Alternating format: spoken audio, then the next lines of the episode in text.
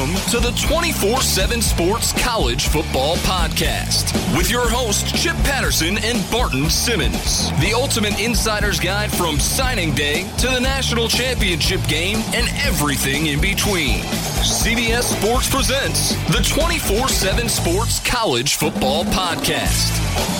And welcome back to the 24 7 Sports College Football Podcast. I'm Chip Patterson. That's Barton Simmons. We have an absolutely huge show. This is a record breaking show. I don't think that we've had five guests on a single show before, but we're going around the world.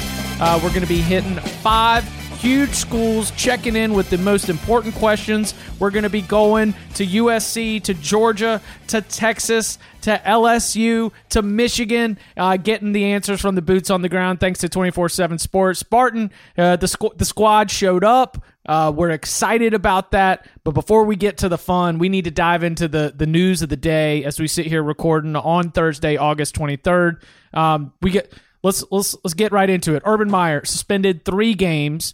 Uh, he is going to be allowed to participate with the team in practice and preparation after the Oregon State game. So totally suspended from team activities from when he was placed on administrative leave until after the Oregon State game. As the uh, let's we can we can hit the press conference, we can hit the fallout. Um, I think there's probably maybe like three big big ways we can hit this what where do you want to go first? Uh, well, look, I'm glad we're talking the morning after. Um, as I I got called onto HQ last night, and I I respond reacted to this, and I always hate reacting immediately to things like this because I'm a slow thinker, and I need I need time to digest and and really let it sit and simmer and, and figure out sort of what I think about this stuff because I do think there's a like people can I think it's a it's a mistake to to at times to make sort of these huge you know damning statements one way or the other following things like this. So I, now that I've got some time to digest this a little bit, like here, that's that's what this podcast is here for. You and I get called on to CBS Sports HQ for our instant, in the moment reactions, but that's because video clips, you know, like video hits need to be between ninety seconds and two minutes. This is a, a podcast where we have the entire landscape to be able to play this out. This, this is what the people subscribe for. We can let it breathe a yeah, little bit on yeah. here, you know. so Look, I, I, was surprised, not surprised. I mean, I, I, look at the beginning of this thing, I, I, predicted it would be a suspension, and then I, I sort of backed off of that and figured, you know, at, and and changed my mind at different points. But when it got down to it, like in a way, a suspension is a half measure that doesn't make sense to me, really. Like either you're going to say, look, we stand behind Urban Meyer. We don't believe we either don't believe the accusations that were levied against Zach Smith in terms of the domestic violence, or we don't believe that Urban Meyer knew the information that would have merited a firing. And we stand by Urban Meyer, and this is an unfortunate situation, but he did no wrong and he's back. Or you say, we are disappointed in the way Urban Meyer handled information regarding domestic violence and we are disappointed in the way and, and because of that we believe it's time to move on. And, and, because of the dishonesty he showed throughout the process we're forced to move on. Um, and instead they said urban meyer kind of screwed up but ultimately it's okay and here's three games. He's still part of our family.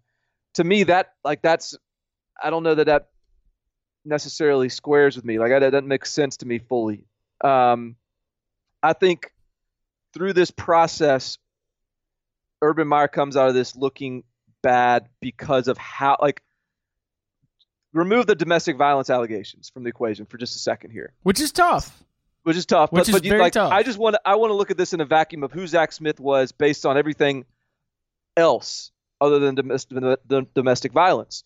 And based on everything else, Zach Smith is not a hireable football coach. Right. He's not a guy you want on your staff and Urban Meyer has known Zach Smith since he was in college, and he's been a coach on Zach. He is Zach Smith has coached under Urban Meyer for the better part of the last nine years. Like he's coached basically seven of the last nine years, ten years. So that he was willing to have a coach that is has such poor judgment on his staff, I think, is the biggest damning aspect of this Urban Meyer deal, and I think it's it's very hypocritical of Urban Meyer given all the the rhetoric that he produces uh, about core values. Now that said, those things minus the domestic violence again don't necessarily, I don't think. Again, this all depends on what the investigation found and what Urban Meyer can be proved to have known. I don't think those things are fireable. I I think ultimately what this boils down to, though, what is fireable is the domestic violence allegations, how things were handled there. And I think ultimately, if you really look at this and you look at what Ohio State's saying, and you look at what Urban Meyer's saying, and I'll get to the statement and the, and the apology, quote unquote, in a minute. But ultimately, if you read between the lines here, Ohio State is saying we don't believe Courtney Smith. Now you can you can say that's defensible or not. You can. I'm not saying I agree with that or not. I'm just saying that's what Ohio State is saying. Is we don't believe the like because if, if you believe the allegations, if you believe that Zach Smith was abusing Courtney Smith, and and the, if the allegations are legitimate, then you have to believe that in some capacity Urban Meyer knew about that. And at that point, there it's it is in the position he's in, he's called to act on that, and he didn't. So I, to me, that's what this sort of like, and this what this sort of this gets down to that is Ohio State and Urban Meyer are saying without saying it, and as close as they can possibly do without saying it, is we believe Zach Smith's version of these events over Courtney Smith's, and therefore Urban Meyer is, we, you know, we'll let him continue to coach our program because he's going to win football games, right? Yeah, I mean, uh, uh, like this is to me the there there were fireable offenses for Zach Smith outside of um, the domestic violence. There was the relationship multiple. with multiple multiple um, and the fact that it was enabled like as when the report came out and we start to get into the details of what the investigation found about Zach Smith in particular, it it unfortunately painted a picture where even when I was trying to be as sympathetic to Urban Meyer, like I, as a thought experiment, I was like, okay, so let's let's put myself in his head and let's try and see, you know, how he could have misread or mishandled this situation. And this is, it just saddens me to think that Zach Smith had so much wrong. I mean, famously, Barton Simmons called him a turd. No one has described him more ap- applicably. he is a turd, but it's like there was so much going on that I I wonder if even the the most hurtful actions, which were violence, alleged violence against Courtney Smith, that if that almost just got you know knocked down or whether it was there was just like an oversaturation of of bad Zach Smith either stories or allegations. And you know the that speaks to number 1 Urban Meyer just not getting it. Like it was like he just is not in tune with what matters. And that's my big takeaway here because he he was probably like yeah you know Zach's a troubled kid but I believe in him. And you know that's that's like the way that your relatives or, or someone will talk about uh, you know a kid or a cousin. And and there might be a long list of troubles and one could be way worse than the other but because there is a long list it's just all getting uh, thrown under the umbrella of oh he's just a troubled kid. And the inability to recognize the hurt that zach smith was causing to another human being and to continue to enable him for so long uh, I think that that is a very damning criticism of Urban Meyer. It makes any time that he tries to preach any of his his character messages, he, he has lost all credibility on that standpoint. And I just I see I see him as someone who has spent so much time insulated in in college football. He understands college football, but I'm I'm not sure that he's uh I'm not sure he's as much of the the, the great human being understander communicator as he's tried to make himself out to be. Well, th- look, Urban Meyer comes out of this thing looking terrible because yes. ultimately, and, and and I think in this all of his, his own doing. I mean, the way he handled Big Ten Media Days, uh, the and and then he had an opportunity here in his response to to these findings and to this ruling to to salvage some of the integrity here by just being apologetic. Just apologetic. Be, just be apologetic. Be and being like I always use this word, but like being a little bit authentic, and maybe authentic is just sort of a maybe that doesn't mean anything to her. Maybe maybe the authentic Urban Meyer is this like w- win robot, right? And so that's why he's a great coach. But our boy Will Brinson had a great tweet, and a lot of people sort of sort of dance around this too. But like you know, Brinson tweeted, "Just watch the full Urban statement apology." He sounded like a 15 year old being grounded for smoking. He mumbled his way through it and clearly looked annoyed at being disciplined. What a sham. It's right. Like, that was a clearly, that statement that he made, the prepared statement where he read from a piece of paper, was clearly a, I am pissed off that I'm disciplined here. There's no reason I should be um, suspended. I'm going to stand up here and I'm going to read this statement. I'm going to apologize to Buckeye Nation, but doggone it, this is ridiculous and I and I like it, it, was just a and like he it's like he still doesn't get that he screwed up here and that this is his, like he, he this is his fault. Right. He could have gotten rid of Zach Smith, like regardless. Again, like even if he doesn't believe and, and, and he feels that the allegations against Zach Smith are unfounded and and and and and false, he should have gotten rid of Zach Smith. Like that's not debatable. He should have gotten rid of Zach Smith at several different points, and he kept him. And and now this is all falling at his feet, and this is the bed he made. And he and he was he was pissed off that he had to apologize, and like just go up there and say and and again I'll I'll I'll steal this idea from Bruce Feldman who tweeted this, like just speak generally about domestic violence, speak generally about how important that problem is right now and how seriously it needs to be taken and and how this needed to be something that that was addressed differently and that he handled things poorly and say I've made you know like just be and and rip up the paper and just talk. And and he didn't do that. And it's just another I just think you can throw like look you can say Urban Meyer is the greatest coach of all time and he is one of them but you just the all the I'm you know, all the core value stuff is worth milch at this point. Like it's just it doesn't it doesn't resonate at all with Ur- the Urban Meyer that has been presented to us by Urban Meyer over the last two months. Here is Urban Meyer's response when asked if he had a message for Courtney Smith. What message do you have for Courtney Smith? Well, I have a message for everyone involved in this. I'm sorry that we're in this situation. And uh,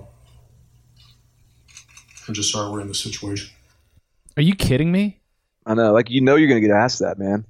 Are you like, you kidding know, like, me? Of all the questions, you know you're gonna get. That was the low point for me. I mean, and that's why I said yeah. like I, I want. I feel like we should we can hit on the press conference. We can hit on the fallout. You know, we can hit on what does this mean for the team. But like like the press conference was as damning as the report to me because Ohio State looked completely unapologetic to the situation that Courtney, to a human being, was in when they had an opportunity to at, at least intervene a little bit more, you know? Yeah. And and again, like I think people are are are attacking Urban Meyer for not sort of expressing sympathy to and for Courtney Smith. And I think what what Urban Meyer did there in that statement, again, like he that is his way of saying as clearly as he can, without actually saying it, I don't believe Courtney Smith is a victim. And and look, whether you believe that or not, Urban Meyer, like that's not the way to respond to that question. Yeah. It's just a it's just a un it's again it it's sort of it just makes you kind of wonder like all right like as smart as this guy is like how can you have that poor judgment the um, I ultimately I, I think that they started with a result and then they tried to figure out the way to to line everything together.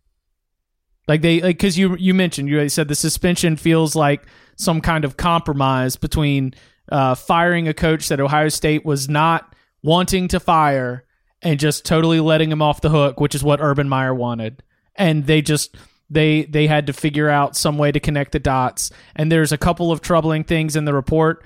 There is um, a, a phrase which acknowledges that, or and again the the report acknowledges this is not Chip Patterson or the this podcast acknowledging. The report acknowledges and makes a point to say that Urban Meyer has difficulty remembering things with which he once had extensive knowledge, and also uh, mentions that Urban Meyer was consulted on how to adjust his cell phone so that text messages from longer than a year ago are no longer kept and deleted. And when he handed his phone over to investigators, there was no record of messages beyond a one year length. That, to, like, that to me says that this isn't over. And that those details to me suggest that all Urban Meyer has done with his defiancy is opened himself up to increased scrutiny that might not catch up to him for a year and a half or two years, but that that like borderline that cleaning those those acts of cleaning up your tracks stink to me. Yeah, like that's the. Let me ask you this, because this is. Let's, ask you this: Do you do you think he sh- like when you see the findings of this or the the results and the punishment? Like, do you disagree? Like, do you think he should have been fired? And obviously, we don't know. Uh, I mean, we can read the, the report, but we don't know the details. But do you believe that he should have been fired? I think yes. I how about this? If his name is not Urban Meyer with a national championship and two more to his name and a thirty-eight million dollar buyout, I think he is fired. Well, yeah, the thirty-eight million dollar buyout. If, if, it's just certainly that, factors in. Yeah, yeah, that's what I'm saying. Like if it's just the actions, like if that's what right. you're saying, if it's just the information in the report, I I think I'll go as far to say this: there's 129 head football coaches in FBS. I think 121 of them, if not more, would have been fired. Right. So, given what we know about, given what we know, like I don't, I'm, I'm sitting here and I'm, I'm sort of disappointed in Urban Meyer, but I don't, I'm not, I don't think he should have been fired in the legal sense, right? Like if, if, but you yes. don't, you don't have to, you don't have to break a law to be fired. No, you don't. But well, but you have to. But again, that would be the university you, saying our int- like that would be the university saying our integrity is worth 38 million. We will pay right. 38 million to to make a statement by saying that this this behavior and this enabling is not acceptable for the leader of our football program. Right, right. And so I, I think where I'm at, and that's that's a fair point. I think where I'm at is given the 38 million dollar buyout, given the given the the positive impact that Urban Meyer has had on the on the campus and on the program. Because look, I'm I'm not going to sit here and deny the fact that he has made a, an effort to, you know, really push off the field life after football stuff. I, I think I don't necessarily think he should have been fired. Like I'm okay with him not being fired based on what we know to be true. And and I think it's defensible. I think ultimately what it boils down to for me is like I just come away with a much lower opinion of Urban Meyer as a person, and I just think the the the the way he reacted to things throughout the process, whether it was trying to cover his tracks and text messages, whether it was his response, you know, his statement after the the the rulings were found last night, whether it was his answer to that question about Courtney Smith, whether it was, you know, Big Ten media days, every step of the way, Urban Meyer looks worse to me as a just as a person. Like I would be less inclined to send my son to play for Urban Meyer. Right. Uh, you know, so but what does that mean that he from a legal standpoint, like again, I'm kind of looking at it from a legal standpoint, it's tough to it's tough to put myself in in the shoes of Ohio State president and board, but from a legal standpoint, I don't necessarily think a firing was merited. Um, and I don't know they could have fired him with cause. But I just I'm just sort of disappointed in, in Urban Meyer. Um, I don't. It's also like this is a, a good point. You know, we we're we're saying this from Nashville and Raleigh. Uh, think things are very different in Columbus, and the messaging was you know us against the world, batting down the hatches, and I I would be a fool to think that that doesn't extend to university leaders and decision makers. Um, it's what's I mean, like national outrage won't fire a coach if the local scene is still behind him, and I think I think a lot of I think a lot of the people that would have had to pony up the money to get Urban Meyer out of there had no interest in trying to find a new football coach after Urban do, Meyer. Do you think that there is a uh, do you think that there is a an Ohio State fan, just like a just an average fan anywhere, that was hoping Urban Meyer would get fired? No, like I, am yeah, like I don't, I, I kind of don't think so either, and I don't know that that's, and look, I, there might be one or two, but in most of these situations, there is at least some level of division within the fan base. I, I would be surprised if anybody in the Ohio State fan base, given what we know, wanted Urban Meyer fired.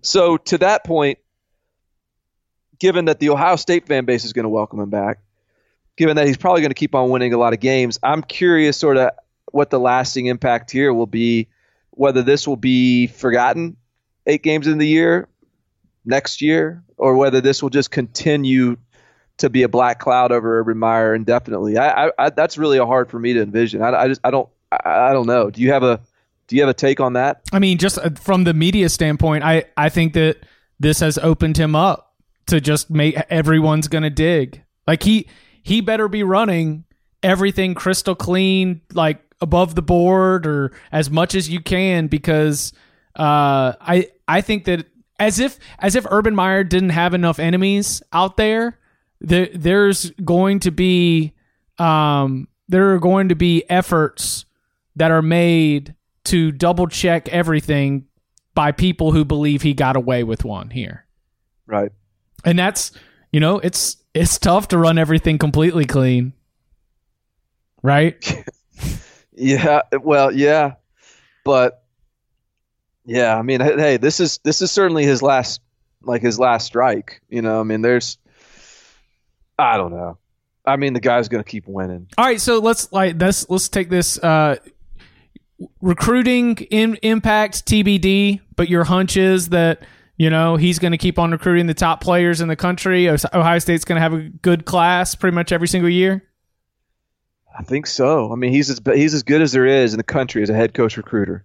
That's the reason that they're successful at, at recruiting is is they have a good staff. Don't get me wrong, but the reason that Ohio State is so dominant in recruiting is because they have one of the best two or three head coach recruiters in the game, and he's going to be as motivated ever to continue that. I think obviously there is a there is a an Achilles heel heel now that's emerged. There is a a chink in the armor that opposing programs can really lean on and and a pressure point they can push on. How, you know how long that extends beyond this, it, we'll see. Like I don't expect any of their current class to defect, um, but so I don't know. And it's just very like they're going to recruit at a high level. And does that mean that this drops them from contending to number one to contending for top five? I mean, that's that's still a drop.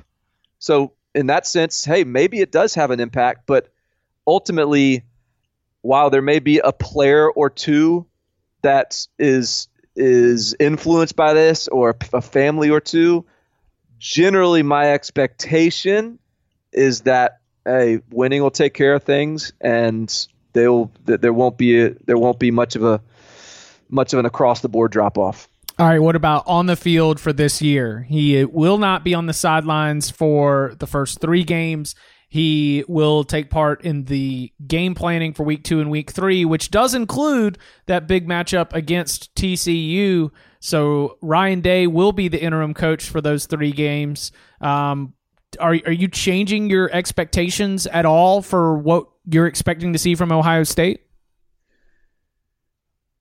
I, mean, my expectation has been that Ohio. Like, I, I think I was a little bit lower on Ohio State than others. Like I kind of see ten and two and not winning the East. Um, but so like I don't know that I. I think I still think they'll beat TCU. I guess. Um, does this help TCU ever so slightly? Yeah, and in a game of inches, as we say, like yeah, like that. That hey, I think TCU's could could beat Urban Meyer before all this mess, and now they certainly, you know, that that, that doesn't hurt their chances. So, I, I think my answer though is that this will not have a profound impact on the uh, outcome of their season. They're going to be what they are with Ryan Day at the head coach. If Ryan Day was the head coach the whole year, that wasn't going to have a. They were going to win. They, they were going to win ten games. If Ryan Day, if if Urban Meyer was fired and Ryan Day was the head coach for the entire season, they were going ten and two. Right. Yeah, too good. I, and and not to mention, and this is something that came out, um, and it did. I don't know. Sorry, I don't mean to say it like came out like it, but it was it was brought up as a point here. Like Ryan Day had had NFL OC offers. Right, Ryan Day might have had the opportunity uh, to go get a head coaching job this past coaching cycle. So this is this is uh, a great opportunity for him. I mean, I, you you hate to find. You, like you don't hate to find any upside in a story that can be this grim and dismal, but you know if there is one, um, you know you're looking at Ryan Day, a coach on the rise, who's got a big opportunity right here, and I based on him being a you know he he played uh, for Chip Kelly at New Hampshire. You know, he's he's sort of been coming up. Uh, he's been tapped. You know, he, he gets passed along to all the good offensive head coaches. You know, I I would still expect, even if Ryan Day had been the interim for the whole season, the team's too good to think that the bottom's going to fall out and this is going to be like the Luke Fickell six and six year. It's just not happening. Uh, look, I think Ryan Day. You look at what Lincoln Riley did at Ohio at, uh, at Oklahoma. I think that Ryan Day is considered by some to be that kind of a rising star. So if if Ryan Day, if you just hand him the keys, there I think that there is Lincoln Riley. Uh, how should I phrase this? Like the path is there. There's like a yeah, like yeah. there's like yeah, there's like a there's like a Lincoln Riley scenario in play. Yeah, and so so to that to that point, like I I don't think anybody should be sort of you know, crying any tears for Ohio State because they gotta they gotta survive the Ryan Day three game tenure. um, but you know what? You know what this? You know what? Last night had me going to bed thinking. What? I think Michigan's going to win that game. yeah, man. I look, man. i I was like, I'm.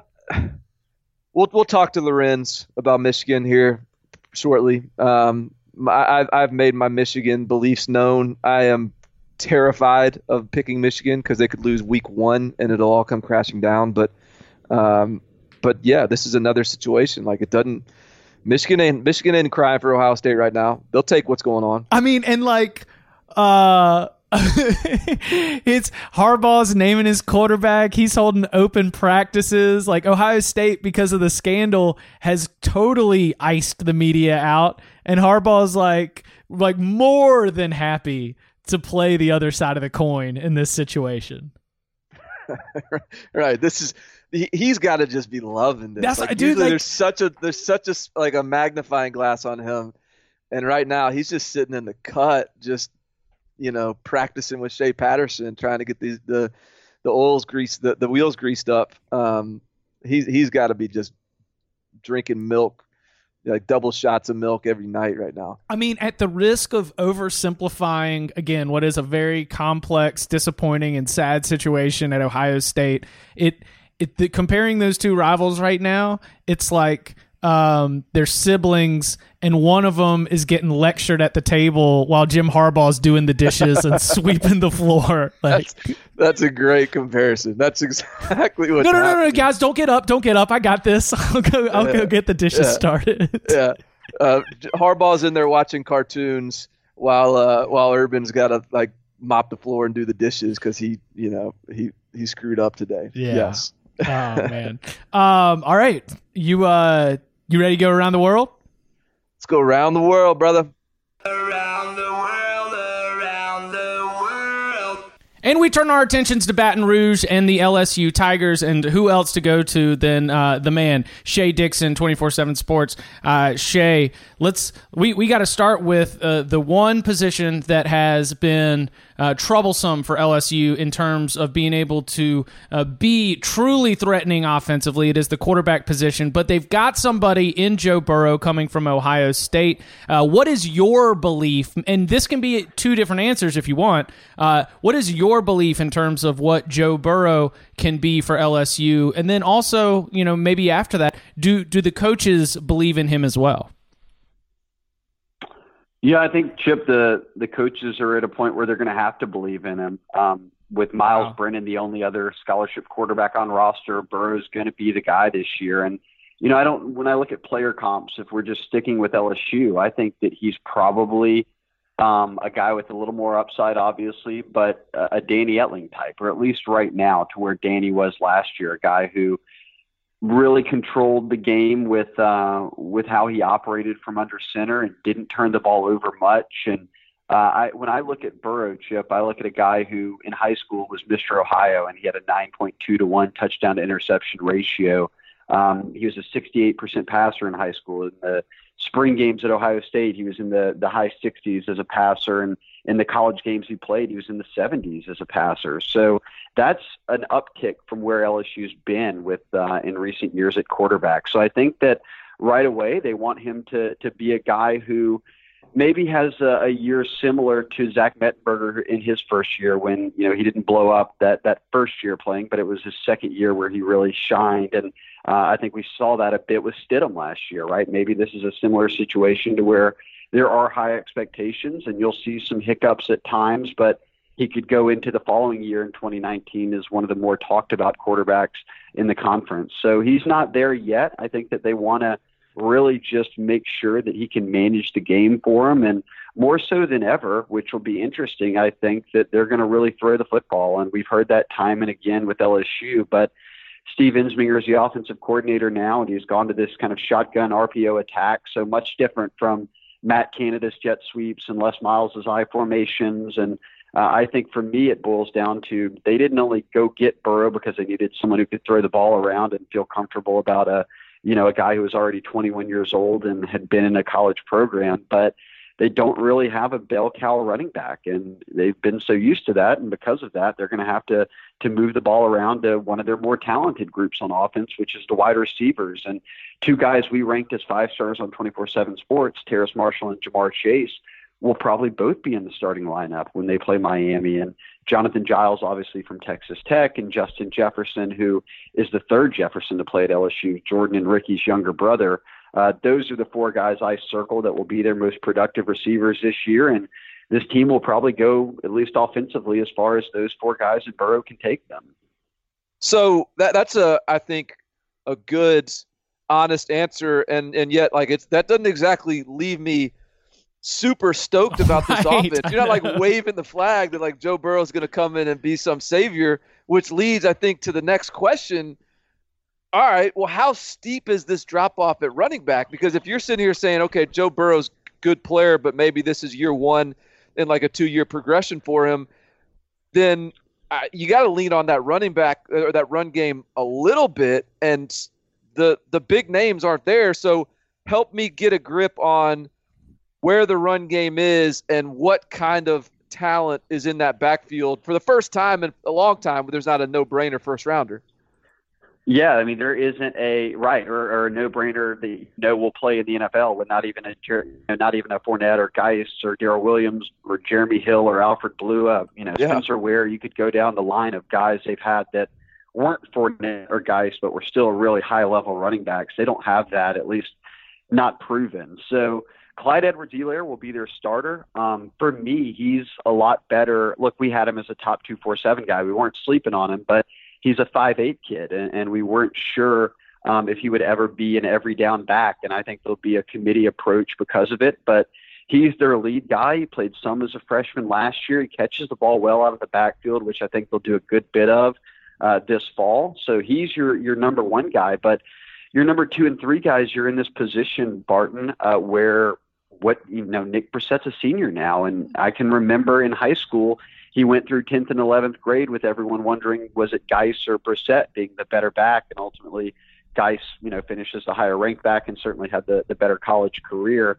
So they're waiting for Brossette, who's a very patient runner. Uh, that's the best way to describe him, um, to really have that breakthrough season. And if it's not him, look out for Chris Curry. This is a kid who is a true freshman. They knew they were going to have to recruit some guys to play after missing on Cam Akers and Travis Etienne and some others. And Curry was, I believe, he was a top 10 running back on 24 7 Sports last year coming out of Florida and, and they really like his physical running style. Kind of compare him in, in ways to Marshawn Lynch. That's who he models his game after. He's very much a, a between the tackles, pinball type of runner, and they're going to put him sort of baptism by fire. They want to play him early.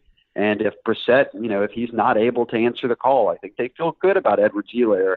But if Brossette's not able to, to deliver at the level they're used to, they're going to be playing Curry a good bit. But I don't think we see this year. Look, we got so used to Fournette 27 touches a game, guys, 25 touches a game.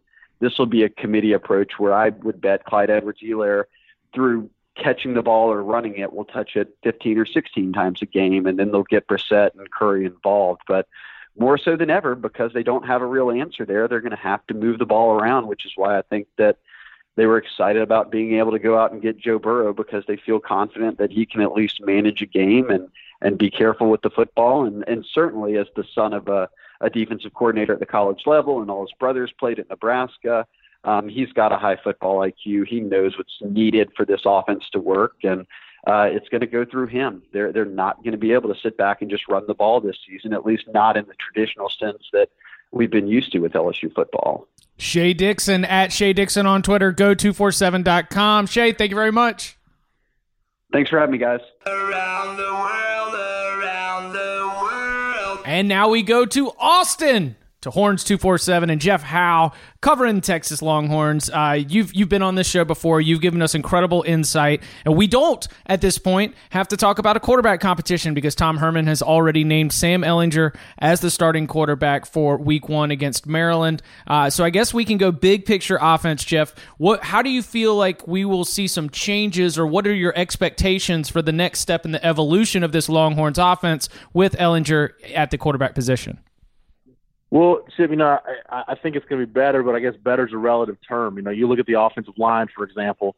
Um, you know, if Texas is below average this year, uh, that's a pretty big step forward from abysmal, which is what Texas was last year, especially when when Connor Williams was out of the lineup. And I think, you know, when you look at, and I think when you talk about this offense, I think that's where it starts. It starts up front, and with Calvin Anderson, Tom Herman's already given him kind of the the starting left tackle spot unless something you know crazy happens between now and, and kickoff uh, at FedEx Field on September 1st. Uh, but with Calvin Anderson at left tackle, Patrick Vahe at left guard, Zach Shackelford at center, Elijah Rodriguez at right guard, and then if Derek Kerstetter holds off Sam Cosmi and wins the right tackle job, you've got 98 combined career starts at the FBS level between those five offensive linemen and, and a left side of the offensive line with Vahe and, and Anderson uh, that should be a strength for you. So I, I think, you know, I think to me the ceiling for this Texas offensive line, I think if they can get to average, which I think is the best case scenario, you're miles ahead of where you were last year. I think with the running game, uh, I think they've got three backs that they actually like. I think with Danny Young, uh, Tre Watson, the grad transfer from Cal, and then Keaontay Ingram, who, you know, I think next year, maybe the year after, once he's spent some time in the strength program and his body molds itself a little bit, you'll be able to see some noticeable differences. But I think just the juice he brings to that position, uh, understanding the nuances of the passing game, the way he does, very high football IQ kid. I think they like their three backs. The wide receiver position underperformed last year, but they made some changes in the offseason there. Uh, and then you, you bring it back to, to quarterback. And I think if Sam Ehlinger – uh, you know, it, I think the big question with Sam Ehlinger is this: the mistakes he made last year were those freshman mistakes that, with a year to learn the offense, a year to process film, a year to really understand the position, uh, do some of those go away, or do we see those same mistakes? He's still going to make those mistakes because all young quarterbacks do. But does he cut down on some of those turnovers, and is Texas in a better position uh, to go close out some games because they were pretty much in every game they played last year? All right, so this this question will be a little more big picture in a way, and and I guess it, it speaks to your expectations, but but also I'm just curious, what's the fan base's expectation? Like, what will this fan base tolerate in terms of record by the end of this year? Because we all like every year we're talking about is this going to be the breakout year for Texas, and and it seems like they always show signs and then kind of disappoints and like, does this team have to go nine and three? Is is seven and five just totally unacceptable? Like, wh- what is the what is the fan base's expectation, and how does that jive with with I think reality and a realistic expectation? You know, Barton, it's interesting. I, I think the roles have almost reversed. If you look at the end of the Mack Brown era, I think everybody in Austin around this program, the fan base, they were almost kind of waiting to say, okay, surely, you know, yeah, last year was bad, but surely this is the year where they're going to win 10 or 11 and, and be in the mix for the Big 12 title. And it never happened. And I think the roles are almost reversed. Where I, it almost feels like the national media can feel it that Texas, okay, at some point they're going to turn it around. Uh, and I think locally, just being around the program, being in Austin, the pulse of the fan base, it's like, look, I mean, we're a long way away from predicting that 10 or 11 win season. Uh, I think last year was a good step, and I don't think anybody was happy with six and six, but you know, I think the good step for this program. and This shows you just how bad it got under Charlie Strong. The fact that they were in every game in the fourth quarter with the chance to win was a really big step in the right direction. And I think when you look back at last year, you know, had they not had a just an awful, you know, quarter and a half in the middle of the Maryland game, uh, and, and kind of fell asleep at the wheel in the fourth quarter of the Texas Tech game, uh, they're an eight-win team in the regular season last year. So I think if you if they're eight and four, and I said this last year, eight and four was going to be a really good record for that team. I think the same thing this year. I think eight and four, and I think if they've if they get to eight in the regular season with the chance to finish with nine in a bowl game, that that's something you can sell to the fan base because I think an eight-win Texas team that means you beat uh, a USC, an Oklahoma, a TCU, somebody of that ilk to where you know, it, Tom Herman can hang his hat on having a signature win. I think Barton, to me, that's the big thing. It's not necessarily the win total per se, but I think if you're eight, nine with a bowl game and one of those wins is one of those signature victories that can kind of really that the fan base can really get behind, uh, then I think that that'll make everybody feel like this thing's headed in the right direction. Wow, you're right. National media is way higher on Texas than local. Everyone's everyone's looking at Ehlinger, and we're just excited. We, I, I think I'm out here on this podcast. Uh, I'm, sounds like I might be making a fool of myself, thinking that Sam, Sam Ehlinger can make a run at uh, Big 12 Offensive Player of the Year. Chip, we've talked each other into Ehlinger, man. We, we are we are leading the Ehlinger fan club. Jeff's just put man. So is that off? No, I, I think I, I don't think you guys are necessarily wrong on Sam Ehlinger when you just look at the landscape of Big 12 quarterbacks. I mean, outside of Will Grier, uh, you know, who do you really trust? I mean, do, you know, we think it's going to be plug and play with Kyler Murray at Oklahoma. Do you trust Kyle Kempt at Iowa State? Uh, one of the two kids at K State that's going to win that job. Now, I think Sam Ehlinger's got really just as good a chance as anybody to to be the the number two or three quarterback in this league. But again, I think it just goes back with him. There were just so many just egregious mistakes he made at times last year. It's uh, were those just freshman mistakes that he's going to grow out of, or now do we really start to see a more mature football player who's able to take care of the ball, manage situations better? And if he just does that, I think that's going to make the difference in two or three of those games that were, you know, fourth quarter, last possession type games last year. Jeff Howe, Horns two four seven. You can follow him on Twitter at Jeff Howe two four seven. Jeff, thank you very much, sir. Anytime, guys. And we have landed in Ann Arbor, Michigan, where Steve Lorenz is right there with all the information that we need on the Michigan Wolverines. Steve, let's let's talk. Let's, let's have some. Let's take some deep breaths and let's talk about the football aspects of the Big Ten and the Big Ten East right now. Um, the when when Shea Patterson was named the starting quarterback, a couple of things stood out to me. Number one, it was going contrary to what I had become used to with Jim Harbaugh, who would love to you know keep all of that information so close to the point where you know we're we're waiting to see which quarterback has taken snaps before the season opener, and so you know I I was wondering aloud if if maybe this was as much a move for the team in the locker room, and so I want to pose this to you: What is your from your vantage point? Uh, how has Shea Patterson assimilated into the Michigan football culture? I think he's assimilated really well. because he's he's good. I, that's one Okay. thing. Uh, I think these are a, a group of players that know that this is a year that that could possibly be a big one for them, and so I think they want the best possible option under center. Uh, he's it. I think Harbaugh naming him the starter early, as you said, it's out of character for him. I think that's significant that he did so. I mean, they're even holding an open practice on Sunday at Michigan Stadium. I mean, it's like a bizarro world right now as far as uh, preseason type stuff for them goes. I mean, this is way out of the ordinary. Uh, to me, I think it's an indication that Jim Harbaugh is really comfortable with the team. I think they like where they're at heading into South Bend. And uh, Patterson's obviously a big piece of that. Uh, he's had a great fall camp from everything we know. Uh, was I mean, I think we all could agree was probably going to be the guy, regardless, barring something uh, maybe significant. I know I know Barton's always been high on Brandon, Brandon Peters. I still think Brandon Peters has a bright future, you know. And uh, but I still think that Patterson was probably going to be the guy, uh, barring some unforeseen uh, situations there. So uh, yeah, I think it's a, a definitely an indication that the locker room's behind him. I know Tarik Black had a lot of great things to say about his leadership ability, his work ethic, uh, and and his command in the huddle uh, during his availability earlier this week. So uh, yeah, I think it's if you're a Michigan fan, that's great news that it, that uh, that they've already named him publicly. Again, I think it's the first time Harbaugh's done that uh, since he did with Andrew Luck and back at back at Stanford. I don't even know if he did it in the NFL. I could be wrong there, but uh, as far as college goes and at Michigan, this is a new thing for him to do that. I think it speaks to uh, where they think this season could go. So obviously the quarterback position was one that needed to be figured out. But but really if you look at the Michigan roster, there really there's really only one other sort of question mark, and that's offensive line. So I'm curious as the season approaches, how confident are you in an improved offensive line? What where do you think that they're at? Like what are the what are the ingredients here and the, the aspects at play that that you're kind of paying attention to in terms of like what this offensive line will be this fall? Well, I think the interior is strong. Uh, I think they have four really good players in the interior. Uh, with Ruiz, Cesar Ruiz in the middle, I think he's a potential All Big Ten level player this year. Uh, he was great as a true freshman last year.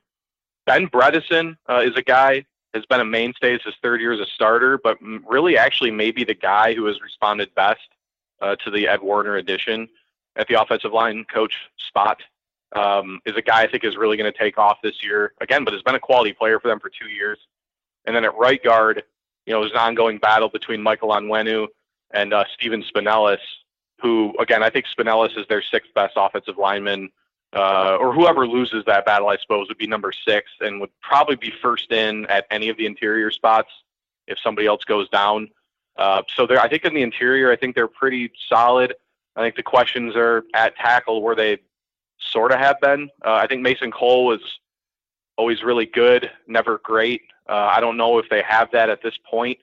Uh, Jon Runyan at Jr. is the guy that we have pegged at left tackle. Uh, the one thing about him, he was the top performer. They did their uh, spring camp, sort of like a combine style workout, and they released those numbers publicly. Uh, Runyan was like at the top at every one of those categories. So the athleticism with him is definitely there. Uh, I think it's a matter of has the light gone on for him. I know he had a great spring, and it sounds like he's continued it with a great fall. Um, and on the right side, that's another battle too. Uh, I think James Hudson, the uh, redshirt freshman out of Toledo, I think we had him graded as a defensive lineman. Michigan moved him to offensive line last year. Uh, he'd be my pick right now just because that battle's so close between him and Juwann Bushell-Beatty. I think they would probably go with youth there um, and upside. I would imagine. I mean, that's what I would do, but uh, they, you know, they're obviously going to try to put the best five out there. So really, to me, the interior I think is is going to be pretty strong. Uh, I think it's up to the tackle position.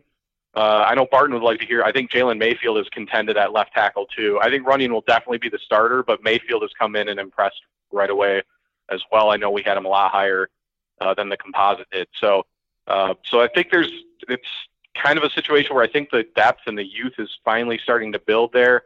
Um, but is going to be a question mark. I think might be some growing pains there.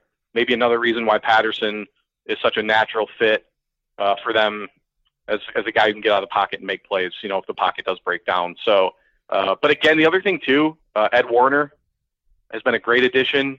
Uh, not heard one bad word about what he's done. I think simplification has been like the buzzword of the offseason on the offensive line. Simpler schemes. I think the under Tim Drevno, I think things were sometimes so overly complicated that even the veteran linemen didn't really know uh, maybe what was going on at all times. Uh, amazingly enough, so uh, so yeah, I, I agree though. I think you know the receivers struggled last year, but I think that there's going to be a huge step up from multiple guys there. So I do. I agree with Barton that the offensive line is uh, probably still the big question mark, and I think it's on the outside more than the inside uh, where that question is going to remain. Do you have a game pick for Notre Dame yet? Uh, I think they're better uh, than Notre Dame. Uh, it's just the question is they haven't won a game on the road of this magnitude and since I went to Michigan. That was like 10, 12 years ago. I mean, it's been forever since uh, they've won a big game on the road. But I do think the advantage, I think their defense against Notre Dame's offense, there'd be a bigger gap than vice versa. Uh, is going to take a couple steps forward this year. Uh, I have them winning. Oh, by a touchdown, maybe like a twenty-one to fourteen type Oh, game yeah. or something along those lines. Yeah. That's what I'm thinking. Let's go 20 to 13, 21 14. Let's keep it low. All right. He Yep. is Steve Lorenz. You I can agree. follow him on Twitter at Tremendous UM, uh, Michigan 24 7 Sports. Thank you so much. Yep. Thanks, guys. To Athens, Georgia, where we're going to be discussing the Georgia Bulldogs. And, and there is no one else on the planet that I would rather have in to discuss the dogs than Rusty Mansell. You can follow him on Twitter at Mansell247. Rusty, um, I the, the Georgia. The Georgia practiced uh, the Georgia football program under Kirby Smart. You know, it's it's hard to get information out of there, and the vibes around this program are very positive, coming off the SEC championship and the runner-up appearance in the college football playoff. So I I want to maybe ask something that only you could pull out. You know, everyone's so excited, but I think there's a lot of unanswered questions. Where on the football field are you pointing to as a potential weakness, or if not a weakness, an area where Georgia has to be uh, really good or improved in order to repeat the success of last season? Well, you know, I'll answer that in two ways. I think Georgia's roster is probably as good as it's ever been that I've really have followed them. I think this number one recruiting class in 2018, you know, brought these bodies in, these athletes, these guys. Barton, I think, would agree with this. Some questions that are never answered until the season gets going. My biggest concern at covering this team is who are the leaders? I mean, when you lose guys like Nick Chubb, Sony Michel, Roquan Smith, Davin Bellamy, and Lorenzo Carter, not only were those guys that were been the program for four years, Roquan three, those were clear leaders of that team. You look at the big plays they made last year, Davin Bellamy, Notre Dame, Lorenzo Carter, Rose Bowl, Sony Michel, National Championship game, go on and on, Roquan, that big hit against Oklahoma. Those guys not only did it on the field, but they were respected in the locker room. I think that was a lot of Georgia's success last year. Uh, I'm, my question is who's going to be leaders? I think on the field, you look at who is going to replace, who's going to be that DB opposite of, of Baker, who is going to be that guy opposite DeAndre Baker. Tyrique McGhee, I thought had a chance. He's hurt now. So will it be, you know, Mark Webb, who's a converted wide receiver, or will it be freshman Tyson Campbell, who Bart and I are very familiar with, who's a really, really good player, uh, one of the fastest players probably in the country coming out of high school. But, you know, there's some concerns on the field, but I think covering them, who is going to be that alpha that can stand up and have the respect in the locker room when things aren't going, and also when those coaches aren't around, who are those guys that are running that locker room? And that says a lot to what direction Georgia will go.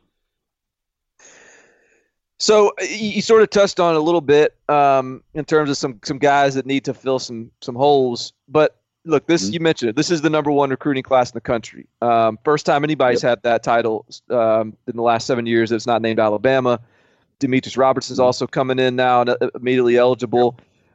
Where is there going to be an immediate impact from this group of newcomers? Because certainly there's there's plenty of guys that are capable, but uh, where, based on what you're hearing in camp, has have guys really flashed and are guys ready to come come out of the gates guns blazing?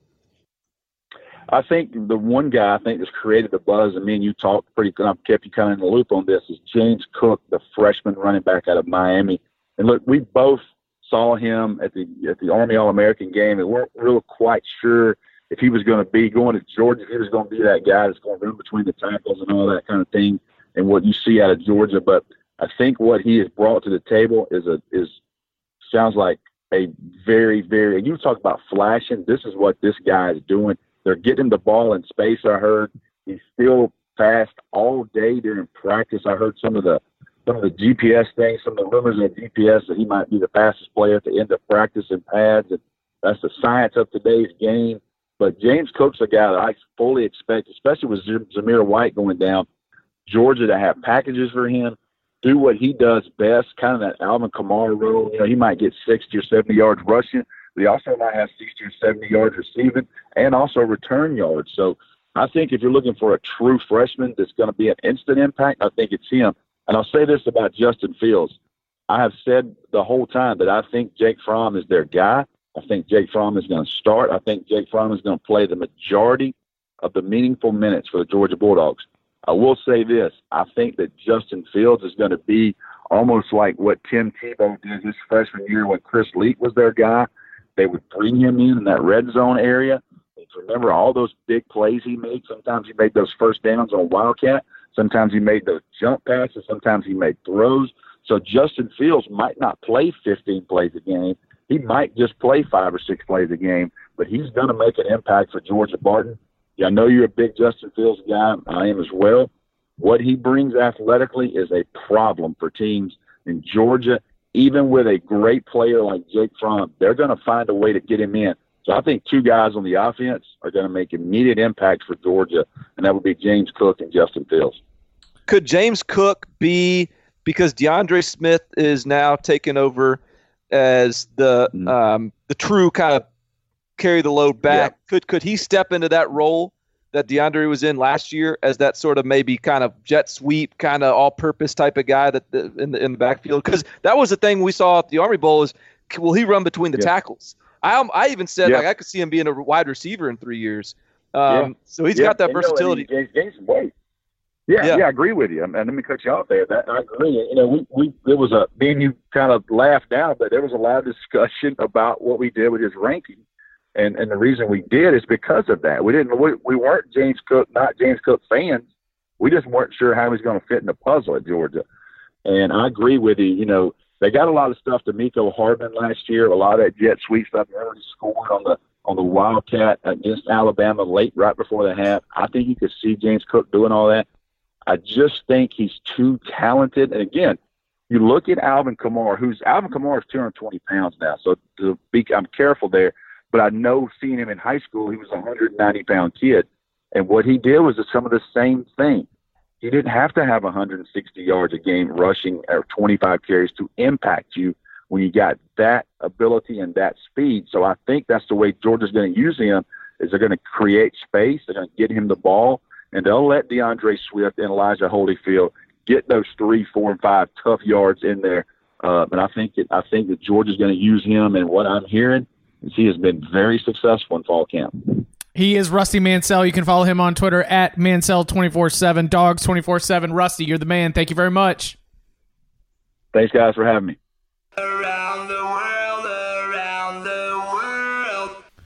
I mean, we like to talk about players that are buzzing, but there's some boots on the ground that are buzzing. And, and it's Ryan Abraham at Inside Troy on Twitter, uh, USCFootball.com. That's where you're going to find him. No one better to talk to about the Trojans than Ryan. So, Ryan, we, we got to start, of course, at the quarterback position. So, I'm going to ask you uh, so, if the floor is Heisman Trophy as a freshman and the ceiling is the greatest of all time, where exactly is JT Daniels in your mind right now?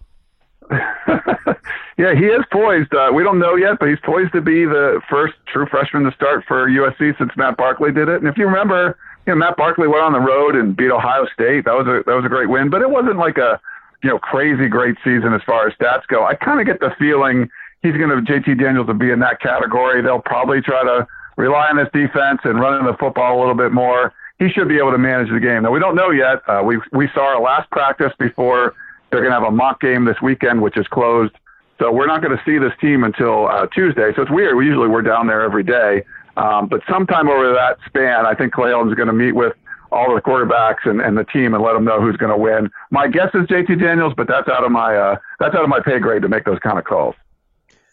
All right. So, given that you just confirmed that JT Daniels is the greatest quarterback of all time, uh, I, the the next logical question here, Ryan, is I am I am slowly but surely warming up to making a bold USC playoff prediction. Uh, I need you to tell me if I am just insane and and just need to need to lay off the sauce, or whether you're like, you know what, like I I, I see where you're coming from. I, talk me off the ledge, or or or push me over. Like I just where am I at here? Because I, I really think like when you look at if, if look freshman quarterbacks can do this. We've seen it the last couple years, and I, I've seen the way they've recruited. I know the talent that's bubbling up. So I'm curious how crazy you think I am, and and and where you're at with that kind of expectation. Well, Barton, I always think you're crazy, but in this case, it's different. I think no. I mean, you saw him come in as you know a reclassified junior playing in the army, you know, in the army game stuff, and he looked as good as anybody out there. So I think you're not, you know, if he gets the guy, if he becomes the guy, you're not, you know, they have a good quarterback. You know, how long will it take him to kind of be a great college quarterback? I don't know. We'll see. Maybe it's right away. Maybe it's after a year or so. But this team is as deep on defense as I've seen since some of those Pete Carroll years. They really got bodies all over the place. A guy like Jay Tufele comes in who was a five star redshirted last year and is just killing it now. So I mean, there's a lot of guys like that, a lot of veterans, and then a lot of young players mixed in. And they got plenty of skill guys, and they have, you know, they're 15 deep or whatever on the offensive line. They got lots of guys returning there. The pieces are in place, Bar, that they could do like an 11 and 1 season and make the college football playoff. And the schedule, if you go through September undefeated, you're going to be one of the talked about teams in college football because you'd have road wins against Stanford and Texas and, and Arizona with Khalil Tate and all that. So they it's set up where if they win, they're going to do a good job, you know. But this is a team I think could finish seven and five too. So I don't think you're it's it's not out of the realm of possibility that you know eleven and one and they make the college football playoff. But if they struggle early in September and they start off one and two, who knows what they could do? So I, I think there's a wide range. So you're not crazy for thinking that, but just know that it might be a lot worse than that too. What All your... they need to do is start two and one. That's what I, if they start two and one, then then I'm golden. But but here's here's the here's what's going to cinch my my prediction or or have me just sort of call off the dogs here is your answer to the, the next question here. What are we to make of the offensive line? Is is are you confident that the offensive line will be a totally different unit than last year, or are are we still worried about that group? I think you'd still have to be somewhat worried about that group. Neil Callaway's back for his third year. The six years prior to, to Clay Helton, they had a different offensive line coach every year. So continuity was always a problem. Well, they have that now. They've got guys, I think six guys with starting experience, four, you know, regular starters returning, and that's 15 scholarship guys. There are plenty of four and five star dudes to choose from. There's experience. You have continuity. It should work, Bart. It should be good. And if it's not, then there's some other problems going on. So I'm not convinced that it will be, but it's set up that it should be. And if it's not, that's a that's a huge problem Clay Helton's going to have to address. What does your gut say for the you? You mentioned it could be eleven and one, it could be seven and five. Um, what is what, what are you seeing as you look into your crystal ball at what the what the record is going to be at the end of the year?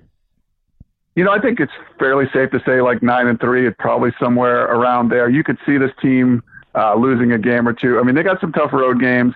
Clay hasn't lost in the Coliseum, so he hasn't lost at home. I mean, that's a, I mean, that's a good sign, I guess. But um, I, I don't know. You just feel like with a freshman quarterback and still a, a young coaching staff that's kind of learning on the job, that it's going to be tough to make that kind of run. They made a great run after starting off terrible in 2016. Um, you know, maybe they have to do that again because they got that early part of the schedule. But my guess would be probably about nine and three. He is Ryan Abraham. You can follow him on Twitter at Inside Troy. USCFootball.com is where you find his work. Ryan, thank you very much. Anytime, guys. Thanks for having me on. Well, that about wraps. That's it. I mean, that doesn't about wrap up. Pardon. That's that was that was a very solid uh, around the world in thirty ish minutes. Um, what do you think you learned, or what is your takeaway from those five interviews we just had with the boots on the ground from twenty four seven Sports? Uh, interesting. Like I, not a lot of confidence from LSU. I didn't feel like. Nope. like I don't leave the LSU conversation ready to start predicting nine and three. I don't leave the USC conversation with with a whole lot of like additional ammo for my playoff run. Uh, I feel a little better about my Michigan playoff run, and Georgia is going to be Georgia. Uh, Texas is it's it's the same Texas as it's been the past like four years. So like uh, I thought it was really interesting. Like that was a good that was a good run around the world. I'm glad we picked those those five to start because I feel like we learned a lot. I'm to say that the the most significant takeaway is probably the most abstract, and the fact that Rusty went right to asking about the leaders in the locker room. I mean, I just I trust him to have a good feel for the personalities that are on that team, and and a lot of times I think that you know uh, other national media will will have that kind of conversation, just you know looking at. Uh, the fact that key players were gone and you know wonder aloud who's going to step up but i'll I'll be curious to revisit that, particularly because, man, you you might need some leadership when you go on the road week two to take on South Carolina. No question. And uh, yeah, I mean, everyone talks about like Roquan Smith and what you're losing 130 tackles or whatever the hell he had last year, but you're also lo- losing that that alpha dog leadership in the in the defensive locker room, and so it's going to be like that's you can't quantify that. Like you can't, you just don't you don't really know what that looks like until the till the bullets start flying. So uh, you're right. I think that that was a, a, pretty interesting thing to point to by him. All right, he is Barton Simmons. You can follow him on Twitter at Barton Simmons. You can follow me at Chip underscore Patterson. It was a really busy week. Uh, we had some fun buzzing around with some Camp Buzz, talking about some news. We had the coaches episode with Bruce Feldman. Make sure that you subscribe on. Uh, iTunes, Google Play, um, tune in wherever you get your podcasts. You will be able to find it. Barton, thank you very much. Next week we're previewing real games. We got, lo- dude. We got locks coming up in a week. Locks, do it.